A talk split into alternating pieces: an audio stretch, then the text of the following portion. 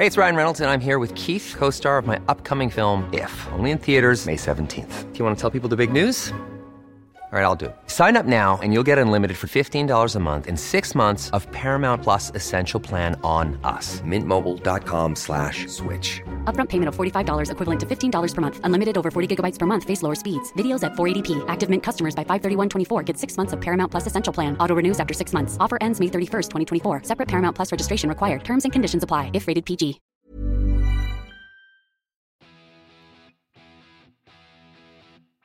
Do you know what generally gets me through writing the questions, recording, editing, etc., etc., etc. the podcast? Coffee. And there's coffee, and then there's Ironside coffee.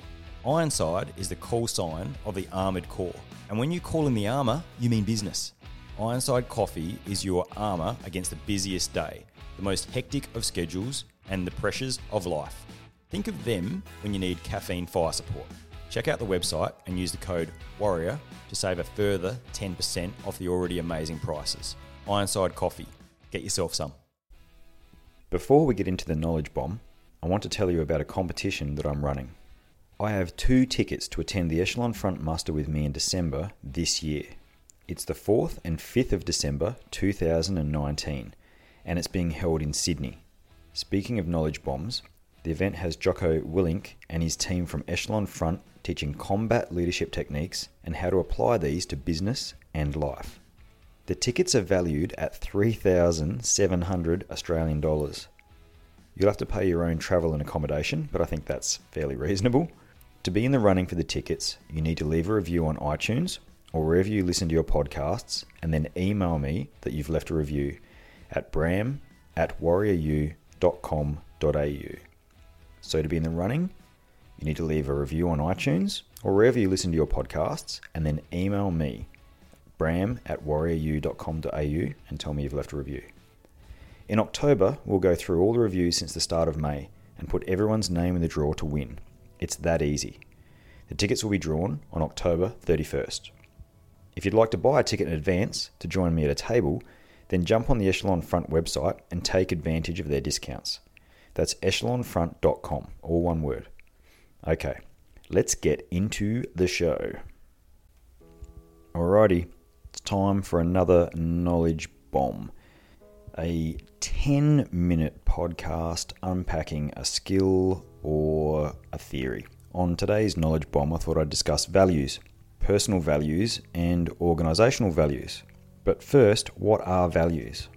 Well, values are the things that are important to you or your organization. They are the things that you won't compromise, or to put it another way, you won't let them be beaten out of you. To put it yet another way, they are the characteristics that drive your behaviors and the things that motivate you and guide you with your decisions. Okay, look, to make this easier, I'll start with my values. Uh, as an example, all right, so I'm highly competitive. That probably won't come as a shock to most of you. So, the value that drives me the most is competitiveness. It's a character trait, and given that it drives many of my decisions and behaviors, it's probably my core value. I'm also fiercely loyal, although I'm sure there are those that will argue this point, but that's okay too, because sometimes our values won't make sense to other people from the outside looking in. All that matters is that this value drives your decisions. I'm also giving, to a fault actually. Most people will know that I'll give things away rather than keeping things for myself. I've had people over the years tell me to stop giving things away. But again, it's a character trait that I won't let be changed. There are obviously people with bad values too. Of course there are. Actually, I'm vindictive, um, evil in some ways. If you cross me, I won't forget it. This is still a value, and it does drive my decisions. But this value is offset by yet another value, which is the characteristic of being thoughtful. If you're lucky and you've crossed me, I might think of the repercussions before exacting revenge on you. Okay, and just chalk it up to a life lesson. However, there's always a chance that I won't do that too. So, my personal values are as follows competitive, loyal, giving, vindictive, and thoughtful. The problem with these simple adjectives is that they are devoid of context and therefore a setting or a meaning. They can mean something different to each person who hears it. you might say, um, Oh, Bram, yeah, he's competitive. You can't possibly understand just how competitive I am by hearing the adjective by itself as a description of my values. So I need to extrapolate further by placing the value in a sentence that then describes me. I am so competitive that if it's important to me, I'll put all of my energy into winning. Let me do the same for the rest of them as well. I'm fiercely loyal as long as that loyalty is fully reciprocated and demonstrated. I will give my friends anything they want, including my time, to the detriment of my own well being. I am vindictive to my enemies and take great joy in their demise. I am thoughtful about every issue and naturally look at things from other people's perspectives. Right, as you can see, these are much different now that they have some context around them. Just saying competitive doesn't tell the full story. I'm the most competitive person most of you know as long as it's important to me. But you wouldn't know that to ask me my value, and I flippantly say, oh yeah, I'm competitive. The first OC of the Tactical Assault Group, East, Tim Curtis, introduced some organisational values to the Tactical Assault Group in 2002 2003. While I think of it, he has a podcast called The Unforgiving 60 with another guy I greatly admire, Ben Pronk. Um, make sure you check it out. Anyway, the tag values, they were as follows, as I recall toughness, not fitness, team, not self, conversation, not denigration, confidence, not arrogance, stewardship, not ownership. I think these are great because they have the juxtaposed positions outlined to further give context. When you hear someone say that we need to train to be tough, this could be misconstrued as we need to be fit. After all, fitness training can be tough, right? I mean, Ironman triathlon could be called tough. But saying toughness, not fitness, as a value now gives us context of our value. That is, that we need to do hard, heavy, combative, brutal training, not a long, slow, meandering jog or a swim or a ride every other day. Tough in this context means less about lycra and more about sledgehammers. 17 years later, and I think I'd pose the question to Tim if he had to define these organisational values again would he change anything? Maybe turn them into longer and more descriptive statements, even, or just leave them the same. Actually, I'm intrigued to know that, so I'll reach out and ask him. So that's values then.